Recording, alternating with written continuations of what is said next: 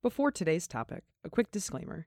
The stories and data we share come from the states that we practice in and the experiences we personally had, which can differ greatly across our country and certainly the globe. This is not a professional advice show. So get comfy and let's discuss death.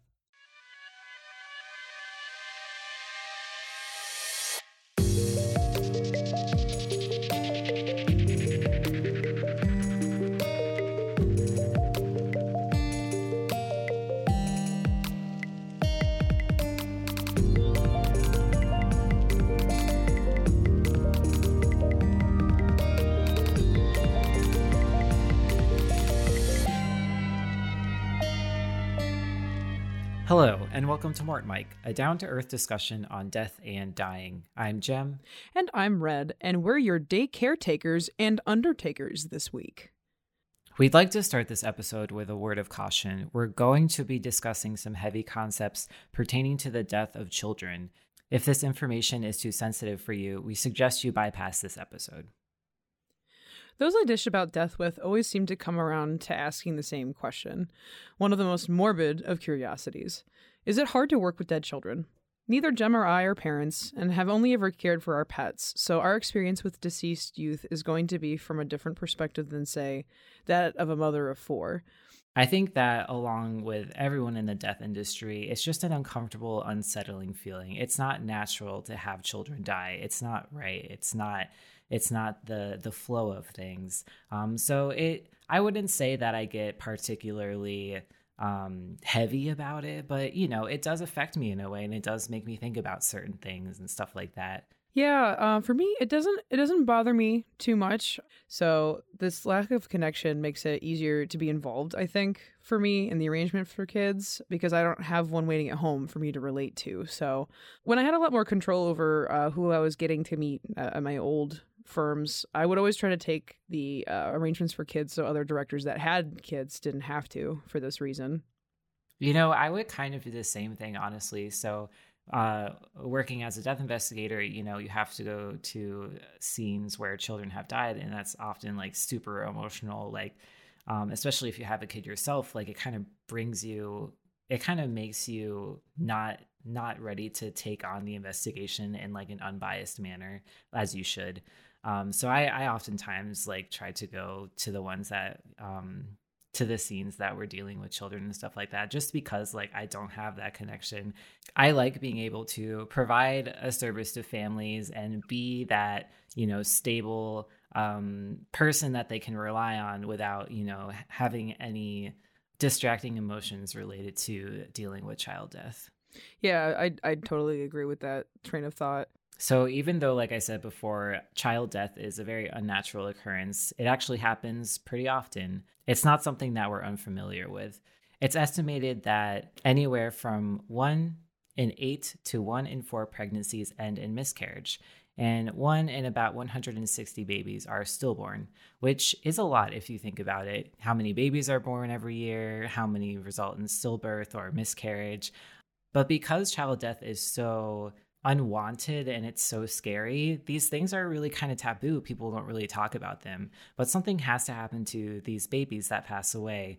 In a lot of states and a lot of people and a lot of religions, they want to take care of these fetuses, these babies, even if they never survived in life. Um, some hospitals offer disposal. A lot of stillborn babies and a lot of miscarried babies are regarded as specimens, so they can be classified as pathological waste. Um, and these are very sterile words, and I know this is an emotional topic, but this is technically what it's called. So, for those that do end up having a stillbirth um, or some type of miscarriage that wish to, you know, have cremation or burial, that is still an option available to families. And actually, a lot of funeral homes will do cremations of stillborns for free. Uh, you just have to pay for like any permits or like an urn or something like that if you want one. Something to keep in mind with stillborns is that there's not going to be a whole lot of cremated remains left over after the process since it's mostly just cartilage instead of fully formed bone. Uh, so it's going to be a very, very tiny portion, but it's usually enough for, you know, the, a, a small infant urn or even like a necklace and things like that. And I've, I've, I've actually even had a family that wanted to have a private family farewell with their stillborn um, and their their little baby was uh, had come to us in basically a, this sounds awful, but it's a specimen bucket essentially. Yeah, it's just like a like a Tupperware container, a little more official than that, but that's about what it looks like. Uh, and we we tried to pull out the parts that we could and uh, had them sitting on a little blanket for them to visit with, even though it, it wasn't quite looking exactly like a person just yet. Yeah, and you know, it's hard. It's really hard. Like we're trying right now to be so careful talking about this because it is a really really tough subject, but yes, like miscarriages do happen and you know, the fetus inside of you does not really look human quite yet. It does uh, to an extent, depending on on how far along you are. Um, but to some people, you know, it's their baby, and they still want to be able to to realize that, and they want to be able to witness, and they want to like have their ceremonies and have their have their um, final goodbyes in this way. So if that is something that you know, if you're ever in this situation, if it's something that you have questions about or something you want to do, totally, totally an option. Like we always say, like uh, you are allowed to do pretty much whatever you want when it comes to funerals, as long as you're not harming anyone. Absolutely.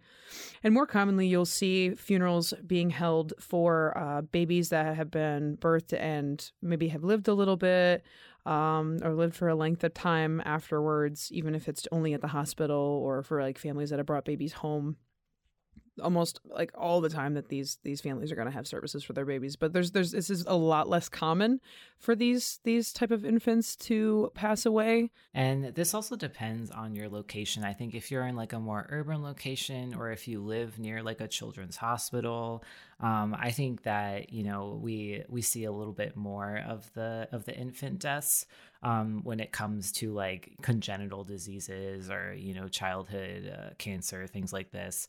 But you know once a baby is born and once once it's in a hospital being treated for you know any problems that it has it's it's pretty rare that that they pass. Very very true. So because a lot of um a lot of babies that pass away that have these congenital diseases a lot of them are very rare and a lot of them are heavily funded and heavily researched because people don't want babies to be sick right so um, a lot of these babies that do pass away due to illnesses, they're heavily researched. They've taken a lot of treatment, which affects the bodies oftentimes very severely. Um, and a lot of the times they're autopsied to a really really great extent uh, during a clinical autopsy to research the extent of the disease, kind of understand what happened, try to get something out of it that could maybe help other babies in the future.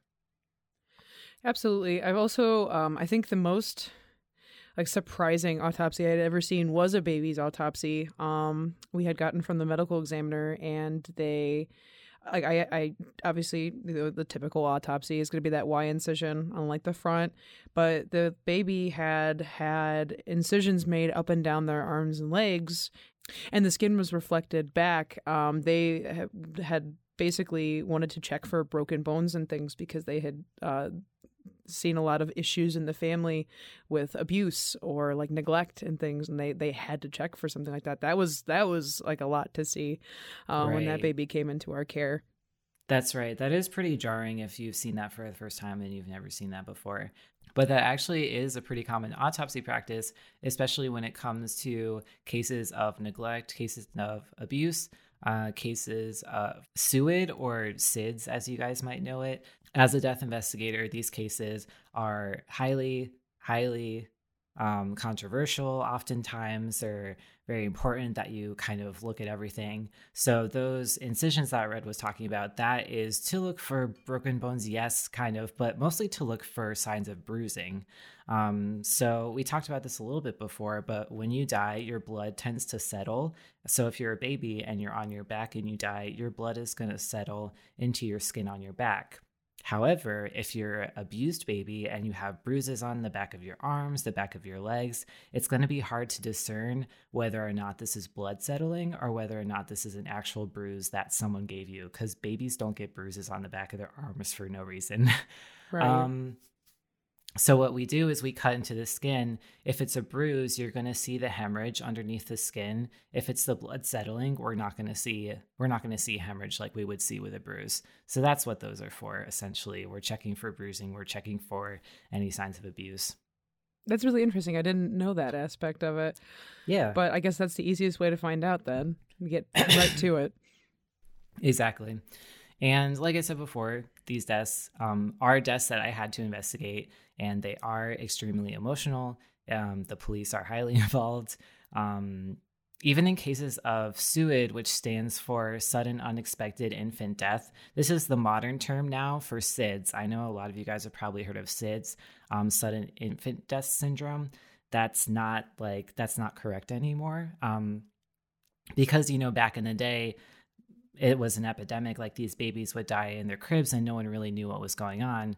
Now with further research and um, better ideas of how to um, like safe sleeping for babies how to make sure they're laid down safely for sleep um, we can kind of we've kind of ruled out the idea that babies die for no reason um, so SUID is kind of the replacement term. A lot of the times, what happened with these babies is that they were overlaid with a blanket, or you know maybe they flipped over and they couldn't flip the other way right up, so they suffocated themselves. Um, maybe they were congested and you know their airways weren't clear, so they passed away.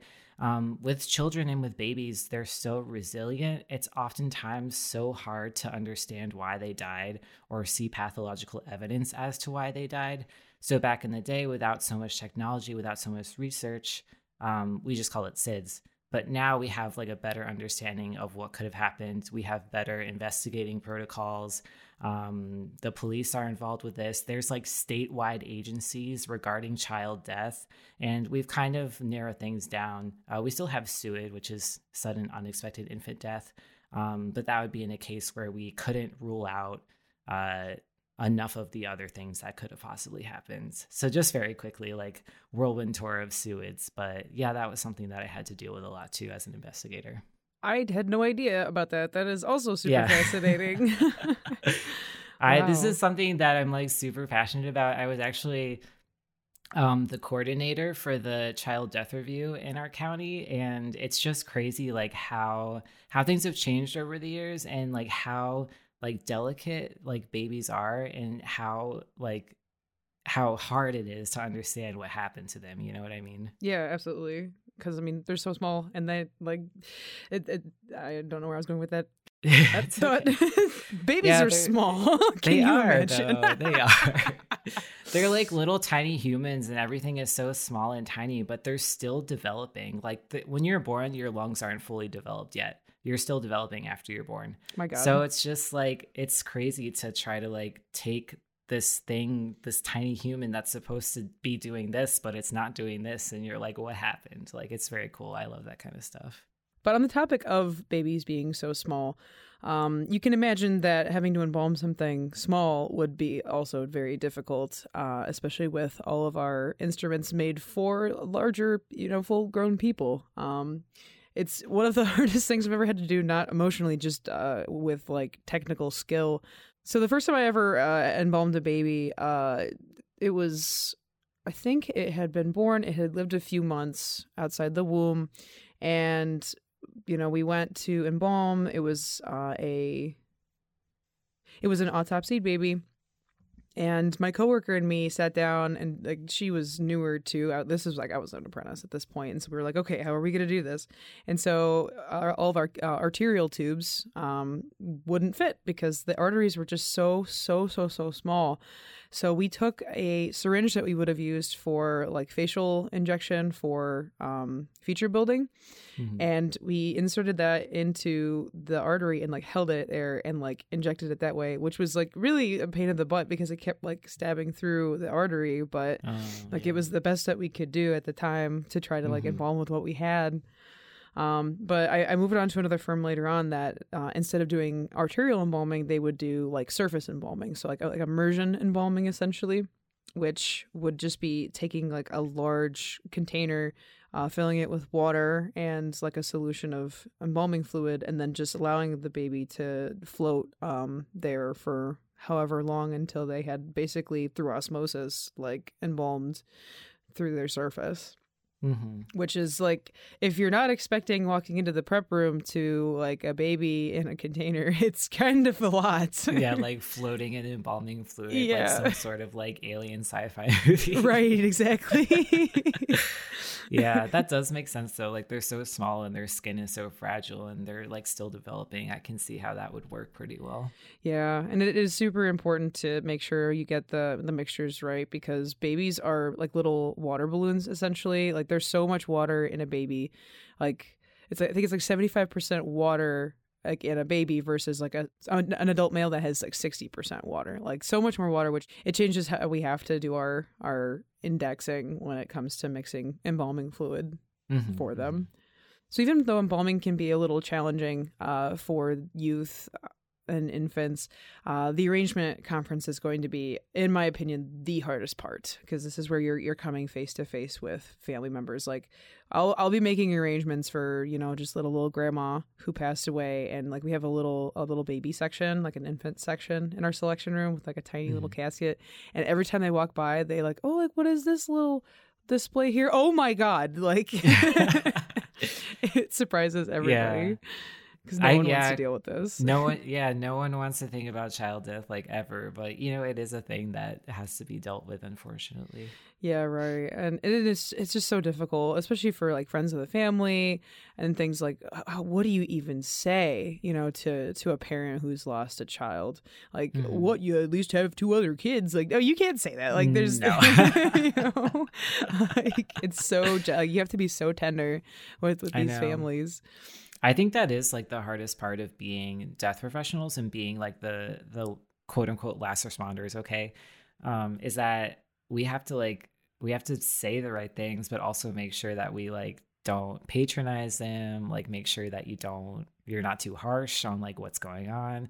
But you don't want to like treat them like babies because like they're adults but this is like probably the most difficult thing they'll ever have to deal with ever. Right. and it's like it's it's very difficult i don't know i always just try to be pleasant and just kind of let them guide like what's going to happen you know what i mean Yeah, I think that's a really good way to do it too. Is that like it, you can't dance around it too much, but you also Mhm. need to, you know, be very gentle with how you put things. No, no medical terminology, stuff like that. mm-hmm. I've even sometimes tried to just do these arrangements over the phone, just so like some parents don't have to come in because that Mhm. like that finality they might just not be ready for it yet to like come in and see caskets and, and see those things. So like anything I can do to try to make things easier for families, like that's what I'm going to do, especially at a time like this. that's interesting do you think people like doing arrangements for kids over the phone or like email Um, uh, more so, it's it's more so for like especially infants and stillborns when it's a little more simple of a process. Um, but I think as soon as you branch into like youths, um, like any any you know one over like two, three, four years old, uh, and Mhm. until the age like like into teen years, I think that's when families really want to come in and and plan something really special. So I definitely see a lot more of those um those families wanting to come in for arrangements because you know they want to celebrate their kid's life they want to have the full service they want their you know schoolmates to be able to come and say goodbye that kind Right. of thing so there's a Right. lot more production that goes into a funeral like that mm-hmm. I think a service like that actually has the biggest room for personalization too like when you get into like the like toddlers and teens and, and things like that. Um, and you can really as a director you can really make services like that special for families. Um, I, I remember there was a director i was working with before who took the bed sheets that uh, the little one came into our care with like he was wrapped up in his bed sheets and he like quote unquote reupholstered the casket with the bed sheets. So like he put yeah put the um, sheets around the pillow and like the inside of the casket so it looked like his like little bed you know like he would have had at home. Um and I, I think stuff like that that's really what's going to touch families is like you know it's it can be even a little sterile of an environment to like see a kid in a casket you know like if it's Right. not you know they, they live the, how would they decorate their room you know so to see them out of an environment like that like in somewhere like a funeral home like it, anything you could do to make it a lot more kid friendly i think like i mentioned before like you you have to consider that there's going to be a lot of children that are also going to be at the funeral because if they were going to school like a lot of other parents are going to want them to be able to you know be able to grieve. And this is a part of the process for kids too. So like something that, that you know kids could distract themselves with um, is always a good idea like dogs like service dogs things like Mm-hmm. that so always always looking for for different ways to to make services special for everyone that's in, attending not just the family too Yeah. And I think like eh, you know, it's different for every family and it depends on like what you want and what your needs are. But, you know, death and funerals shouldn't be you know, it obviously is very, very, very sad. But I told a story in one of our earlier episodes about, you know, a girl that passed of cancer and her family was like celebrating her life. You know, at, they knew she was going to die. It was terminal, like she was at home on hospice, whatever. Um, and when I went to pick up this little girl, they were singing, they were saying goodbye, like all the kids were running around. It's really that's you know something that i would love to see a lot of people experience. I think that's a really healthy way to be able to you know celebrate this person that's no longer with us if it's appropriate you know what i mean? Yeah. Um, yeah. But something else to remember is that uh, grief happens for everybody, not just like a parent losing a child, but um, in a situation where a child then you know it turns around and a child has to lose somebody in their life, whether it's a grandparent or uh, a parent when they're really young, um, or a sibling even. Children grieve in their own ways too. Um, did your parents ever talk to you about death, Jem? Um, I want to say like kind of. So I actually told this story a couple episodes ago where, you know, as a kid my first realization of death was like I don't want to die. Like what happens when I die? And like walking into my parents' room in the middle of the night and like scaring scaring them half to death because I was crying and saying like I don't want to die. Uh but you know, they were kind of like, "Oh, you know, like it's scary everyone dies but you're not going to die anytime soon like you know everyone because then i was like well you guys are going to die and they're like well yeah but you know you don't have to worry about that um, i have been very fortunate in my life that when i was younger i did not have any death in my life so for me I think death came up like living on a farm and having like a lot of animals.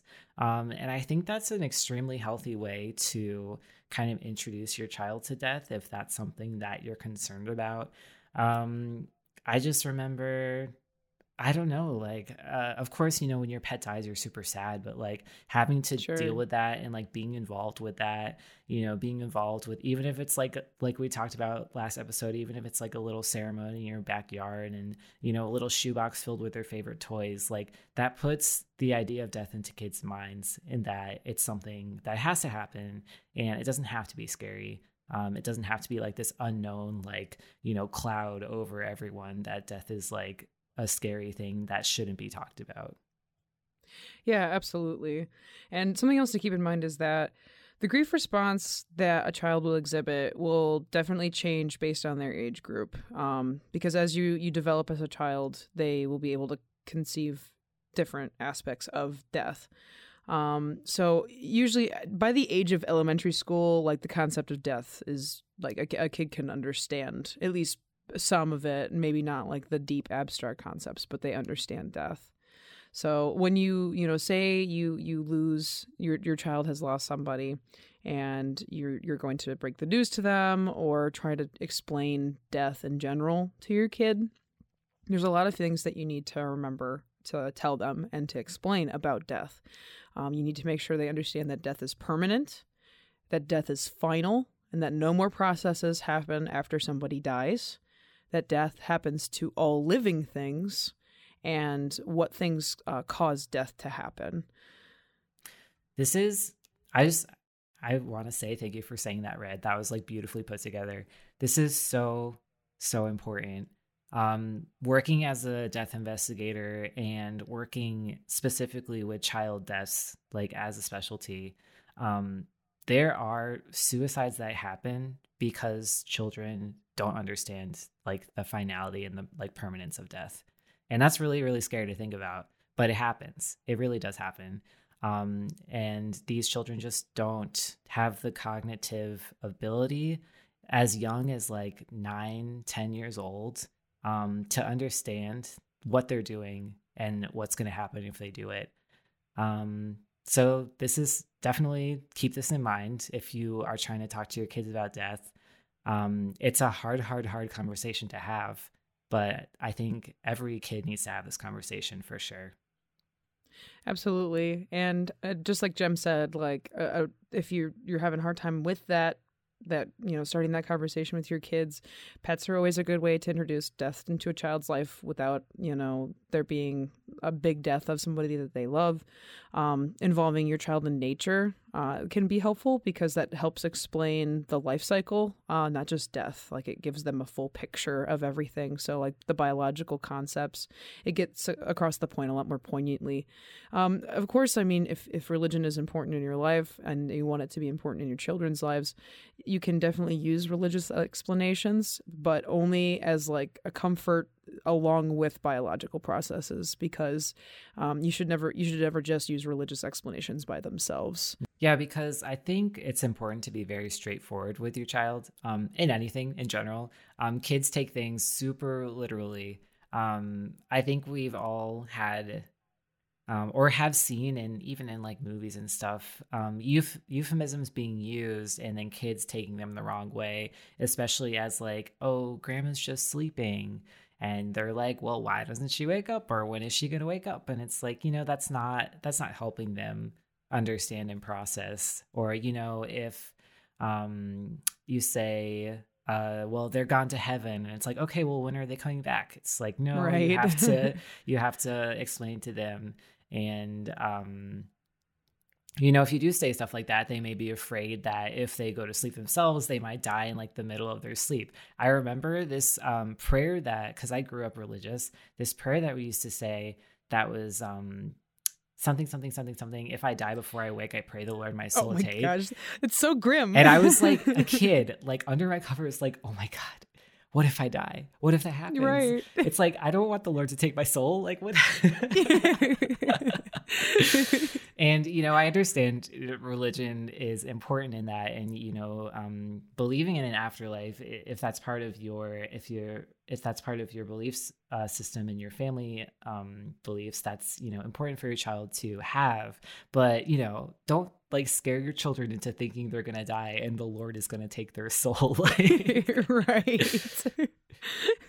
and I think something that we also need to like mention just briefly is the fact that media and like you know video games and cartoons and things like this has made death like a non-permanent thing um and i can imagine like i'm not a child psychologist but i can imagine you know if you're like shooting someone in a video game and they just respawn like two seconds later.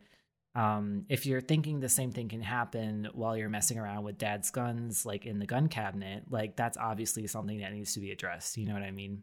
Right. You should set the narrative to your children before a media is allowed to set the narrative for your children, mm-hmm. essentially because I know that's how I was introduced to death. My parents didn't really talk to me much about it, at least that I can remember. It was all from the internet. So. yeah, but you turned out okay. yeah, we we're doing all right. Um, the cool thing, though, about kids is that they often mirror the emotions of those around them, especially if they look up to you, especially if they respect you as an adult. They are going to base their reactions uh, off of your reactions. So, if you take the time to go through grief in a healthy way with your child, that's a great start. And you don't even have to really do anything special for your child, just be there for them um, and manage your reactions in a way that's healthy with them. Um, some children may not even react to the grief. They may not really even know what it is or how to process it. And others might have regression, such as bedwetting, thumb sucking, old habits that they used to have coming back.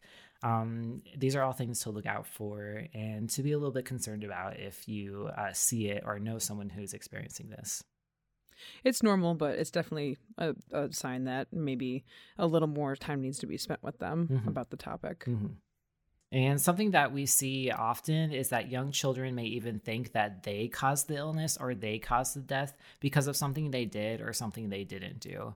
Um, this is termed magical thinking.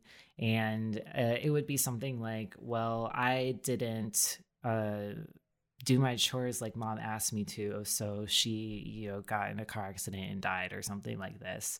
Um, obviously this is not healthy for them to think. It's you know not their fault that mom died or anything like this. Um, but this is something that is probably um, pretty common to go through someone's mind if something traumatic like that happens Absolutely.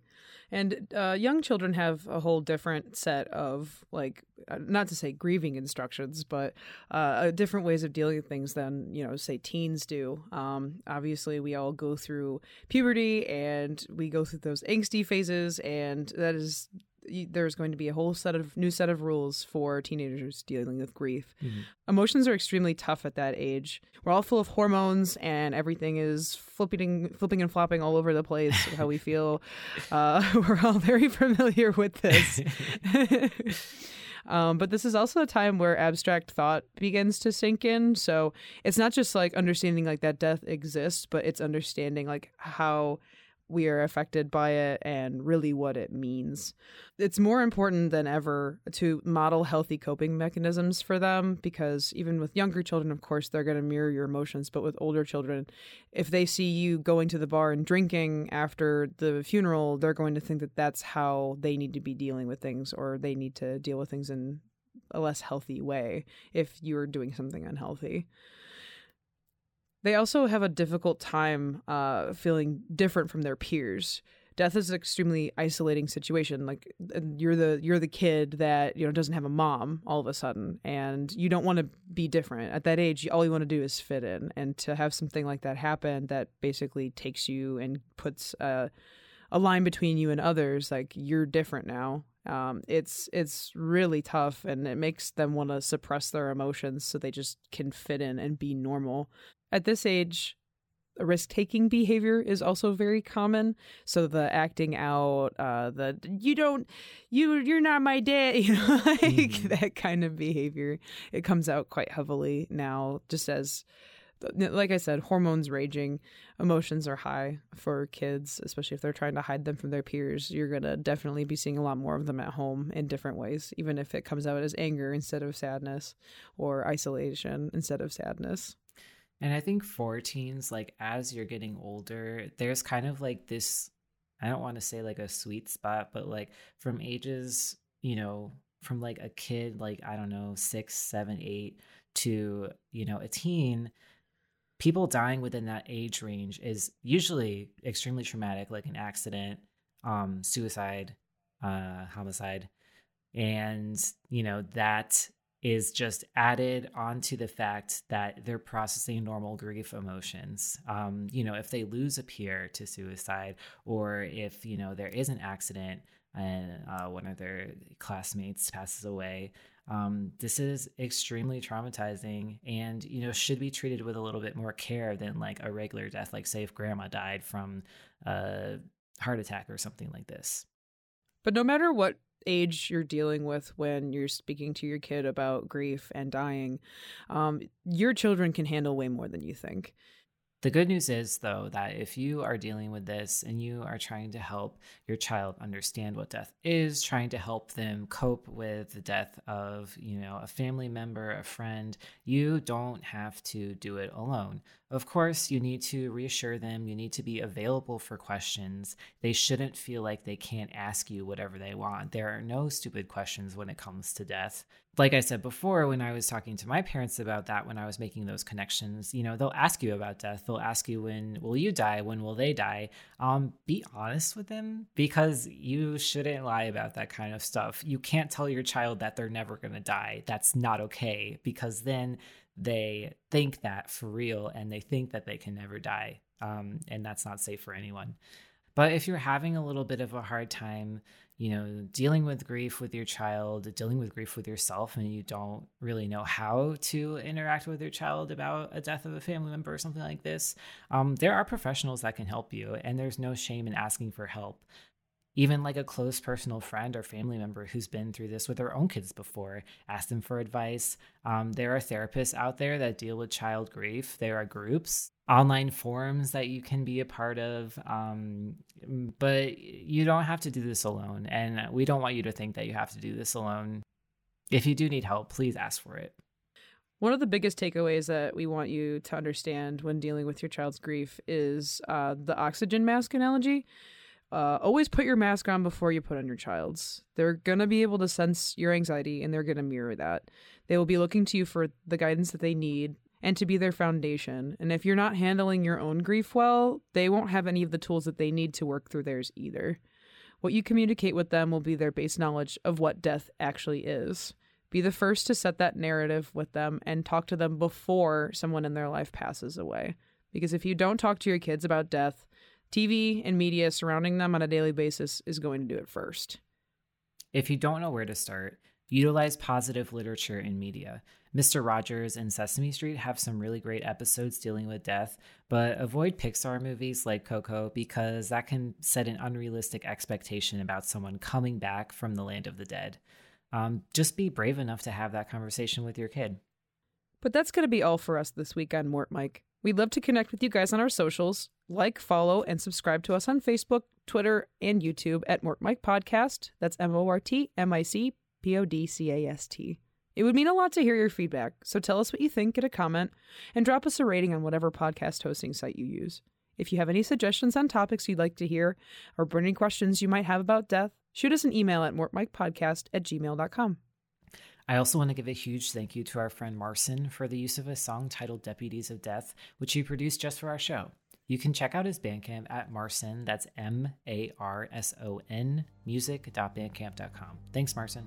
And be sure to tune in every other week on Thursdays for some more casual conversations on death. Thank you so much for listening. This has been Mort Mic. Bye. Bye.